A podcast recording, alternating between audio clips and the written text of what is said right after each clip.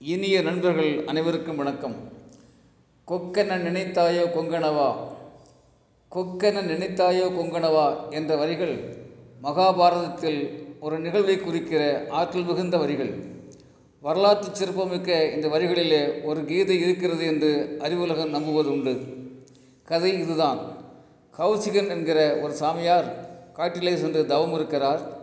கடும் தவம் என்பது பதிவு. தவ நிலை முடிந்த பிறகு சாமியாருக்கு பசிக்கிறது. கடும் பசி. ஒரு கிராமத்தை நோக்கி நடக்க துவங்குகிறார். எதிர்பாராத விதமாக ஒரு கொக்கு அவர் தலை மீது எச்சமிட்டு விடுகிறது. அழகான யதார்த்தமான கொக்கு. அதற்கும் சாமியாருக்கும் முன்பகையோ நட்போ எதுவும் கிடையாது. இயல்பாக அது நடந்து விடுகிறது. சாமியார் தலையை தூக்கி கோபத்தோடு கொக்கை பார்க்கிறார். கொக்கு எரிந்து சாம்பலாகி விடுகிறது என்பது கதை. தன்னுடைய தவ வலிமையால் தான் கொக்கு சாம்பலாகி விட்டது என்று மனதுக்குள்ளே சாமியாருக்கு ஒரு மகிழ்ச்சி இருந்திருக்கக்கூடும் இப்போது சாமியார் ஒரு கிராமத்துக்குள் நுழைகிறார். ஒரு குடும்ப பெண்ணிடத்தில் சென்று பிச்சை கேட்கிறார். அந்த பெண்ணும் சாமியாரை உபசரித்து திருநீயில் அமர வைத்து தண்ணீர் கொடுத்துவிட்டு உள்ளே செல்கிறார். அதற்குள் அவருடைய கணவர் வந்து விடுகிறார். அவர் அழைக்கிறார். உடனே உள்ளே சென்று கணவருக்கு உணவு கொடுத்துவிட்டு பணிவடைகளை முடித்து சாமியாருக்கு உணவு எடுத்துக்கொண்டு அந்த பெண்மணி வெளியே வருகிறார். திருநீயை நோக்கி வருகிறார். இப்பொழுது சாமியாருக்கு கடும் கோபம். தன்னை இவ்வளவு நேரம் காக்க வைத்து விட்டாரே தன்னை அவமானப்படுத்தி விட்டார் என்று நினைக்கிறார். பசி கோபத்தை இயலாமையை வெளிப்படுத்தும் என்பது நாம் அறிந்த உளவையில்.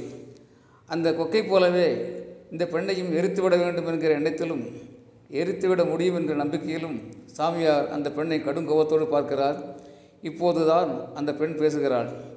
கொக்கை நினைத்தாயோ கொங்கடவா கொக்கென நினைத்தாயோ கொங்கனவா? என்று கம்பீரமாக ஓங்கி ஒலிக்கிறாள் அந்த பெண். Spontaneous overflow of powerful thoughts poetry என்று வேர்ட்ஸ்வர் சொல்வது போல வலிமையாக உடனடியாக வழிபடும் கவியாக அந்த சொற்கள் வருகின்றன. கொக்கை இருத்தது போல என்னை உங்களால் வைக்க முடியாது. நான் ஒரு குடும்ப பெண் பொறுப்புள்ள பெண். என் பணிகளும் ஒரு தவம்தான். என்னை எனக்கு என் கணவர் தான் கடவுள். உணவு கொண்டு வர கொஞ்சம் தாமதமாகிவிட்டது. அதற்காக இப்படியா குவிப்பது? ஒரு தவசிக்கு குடும்ப தர்மங்கள் தெரிய வேண்டாமா என்று அந்த பெண் கேட்கிறார். பெக்கர்ஸ் கெனாட் பி சூசர்ஸ் என்கிற சொற்கள் நம் நினைவுக்கு வந்து செல்லும். ஆனால் அந்த பெண் ஒரு பிச்சைக்காரனைப் போல அந்த சாமியாரை நடத்தவில்லை. அதே நேரத்தில் அவர் விரும்பி அழைக்கப்பட்ட விருந்தாளியும் அல்ல. ஆகவே கணவரை விட சாமியாருக்கு அந்த பெண் முன்னுரிமை கொடுத்திருந்தால் குடும்பத்தில் எப்படி குழப்பங்கள் வந்திருக்கும் என்று நாம் நினைத்து பார்க்க முடியும். நடைமுறை வாழ்வியல் நெறியாக நடைமுறை வாழ்வியல் நெறியாக கருதப்படுகிற அக்கௌண்டபிலிட்டி ப்ரிஃபரன்ஸ் போன்ற கடமை உணர்வு முன்னுரிமை என்னும் தன்மைகளிலே அந்த பெண் முதலிடம் பெறுகிறார். மேலும் தவறு யார் செய்தாலும் சுட்டி காட்டுகிற தட்டி கேட்கிற துணிச்சலும் தெளிவும் மிக்கவளாக அந்த பெண் உயர்கிறார். Direct face to face verbal communication direct face to face verbal communication என்று சொல்வதைப் போல நேரடியாக அந்த சாமியாரை பார்த்து சொல்லுகிற தைரியம் அந்த பெண்ணுக்கு இருக்கிறது. அந்த நிலையிலும் அவள் நம் பாராட்டை பெறுகிறாள்.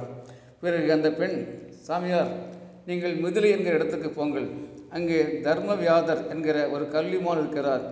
கற்று கசடர கற்று அதை கடைபிடிக்கின்ற ஒரு மகா கவி அவர். அவரிடத்திலே நீங்கள் பயிற்சி பெற்று உங்களை இன்னும் கொஞ்சம் மேம்படுத்திக் கொள்ளலாம் என்று அன்போடு அனுப்பி வைக்கிறார் ட்ரைனிங் ரீட்ரைனிங் ட்ரைனிங் ரீட்ரைனிங் என்று பயிற்சிகள் மனிதர்களை மாற்றும் என்ற நம்பிக்கை கொண்டவராக அந்த பெண் திகழ்கிறாள். ஆகவே நம் மனத்தில் உயர்ந்த இடத்திலே அந்த பெண் இடம் பிடிக்கிறார். மேலும் every person is an IQ the best in people must be can be brought by the wise every person is an IQ the best in people must be can be brought by the wise என்று சொல்வது போல ஒவ்வொரு மனிதனும் ஒரு அறிவு வளம் ஒரு அறிவு பெட்டகம் மனிதர்களின் அறிவு வளத்தை அறிந்து ஊக்கப்படுத்தி சமூகத்திற்கு பயன்படுமாறு செய்வது அறிவு அறிஞர்களுடைய கடமை என்ற வகையில் அந்த பெண்மணி சாமியாரை முதலைக்கு அனுப்பி வைக்கிறார். சாமியார் முதலைக்கு சென்று தேடி தேடி கடைசியிலே தர்மவியாதரை கண்டுபிடித்து விடுகிறார். தர்மவியாதரும் சாமியார் பார்த்த உடனே கௌசிக சாமியார் வாங்க வாங்க. அந்த உரைசால் பத்தினி உங்களை அனுப்பியிருக்கின்றார்கள் எனக்கு தெரியும். மிக்க மகிழ்ச்சி உட்காருங்கள் என்கிறார். சாமியாருக்கு அதிர்ச்சி. காரணம் தர்மவியாதர் ஒரு கசாப்பு கடைக்காரர் இறைச்சி வியாபாரி. மன விசாலம் இல்லாததால் சாமியார் சங்கடத்தோடு வந்திருக்கிறார் பிறகு தர்மவியாசர் சாமியாரிடம் ஐயா கொஞ்சம் நேரம் காத்திருங்கள். என் வியாபாரத்தில் கொஞ்சம் பாக்கி இருக்கிறது. முடித்தவுடனே நாம் வீட்டுக்கு போகலாம் என்று சொல்கிறார். பிறகு கொஞ்ச நேரம் கழித்து சாமியார் அழைத்து கொண்டு அந்த தர்மவியாபாரர் வீட்டுக்கு போகிறார். போகிற வழியிலே இப்படி சொல்கிறார். சாமியார் நான் உயிர்கொலை செய்வதில்லை. இயல்பாக இறந்து விடுகிற உயிரினங்களை வைத்து இந்த வியாபாரம் செய்கிறேன். யாருக்கும் எந்த கெடுதலும் செய்ய மாட்டேன். யார் மீதும் கோபித்துக் கொள்ள மாட்டேன். மற்றவர்கள் என் மீது கோபித்தாலும் கெடுதல் செய்தாலும் அது அவருடைய அறியாமை என்று ஆற்றாமை என்று எடுத்துக்கொண்டு உதவி செய்வேன். இது என் இயல்பு.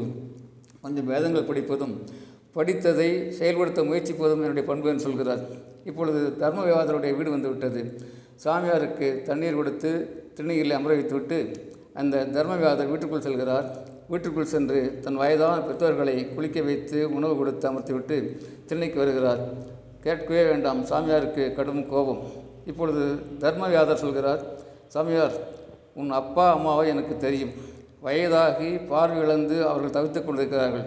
நீங்கள் ஏதோ தவம் செய்ய போனீர்கள். ஒரு அப்பாவி கொக்கையை கொக்கினுடைய ஆயுளை பறித்தீர்கள். ஒரு பத்தினி பெண்ணின் மீது கோபம் காட்டி அவரையும் எரிக்க நினைத்தீர்கள். ஆனால் உங்கள் தவம் தோற்று போய்விட்டது. வேதங்கள் என்பது வெறும் மனப்பாடம் மனப்பாடம் செய்வதுதானா அப்படி மனப்பாடம் செய்தால் என்ன பயன்? வாழ்க்கையிலே கடைப்பிடிக்க வேண்டாமா? போய் உங்கள் வயதான பெற்றோர்களை பார்த்து கவனியுங்கள். அதுவே பெரும் தவம் அதுவே பெரும் ஆசீர்வாதம் என்று சொல்கிறார்.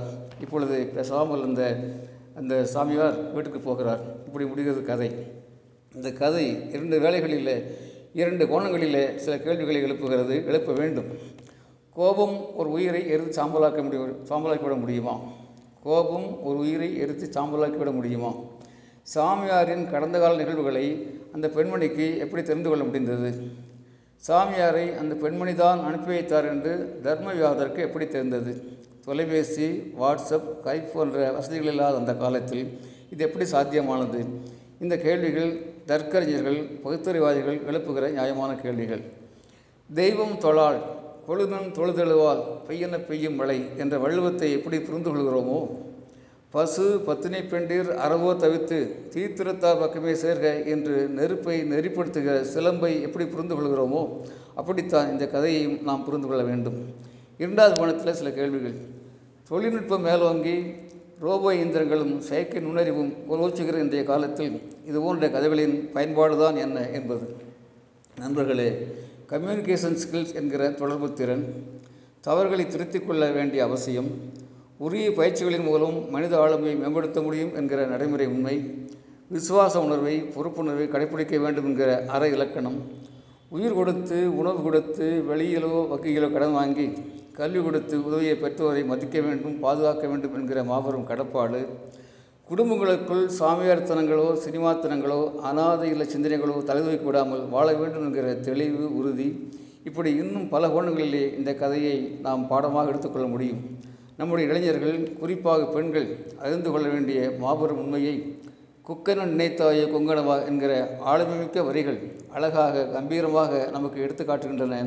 அறிவோம் உயர்வோம். நன்றி. வணக்கம். அரங்க கோபால் இயக்குனர் சிபிஐஏஎஸ் அகாடமி கோவை.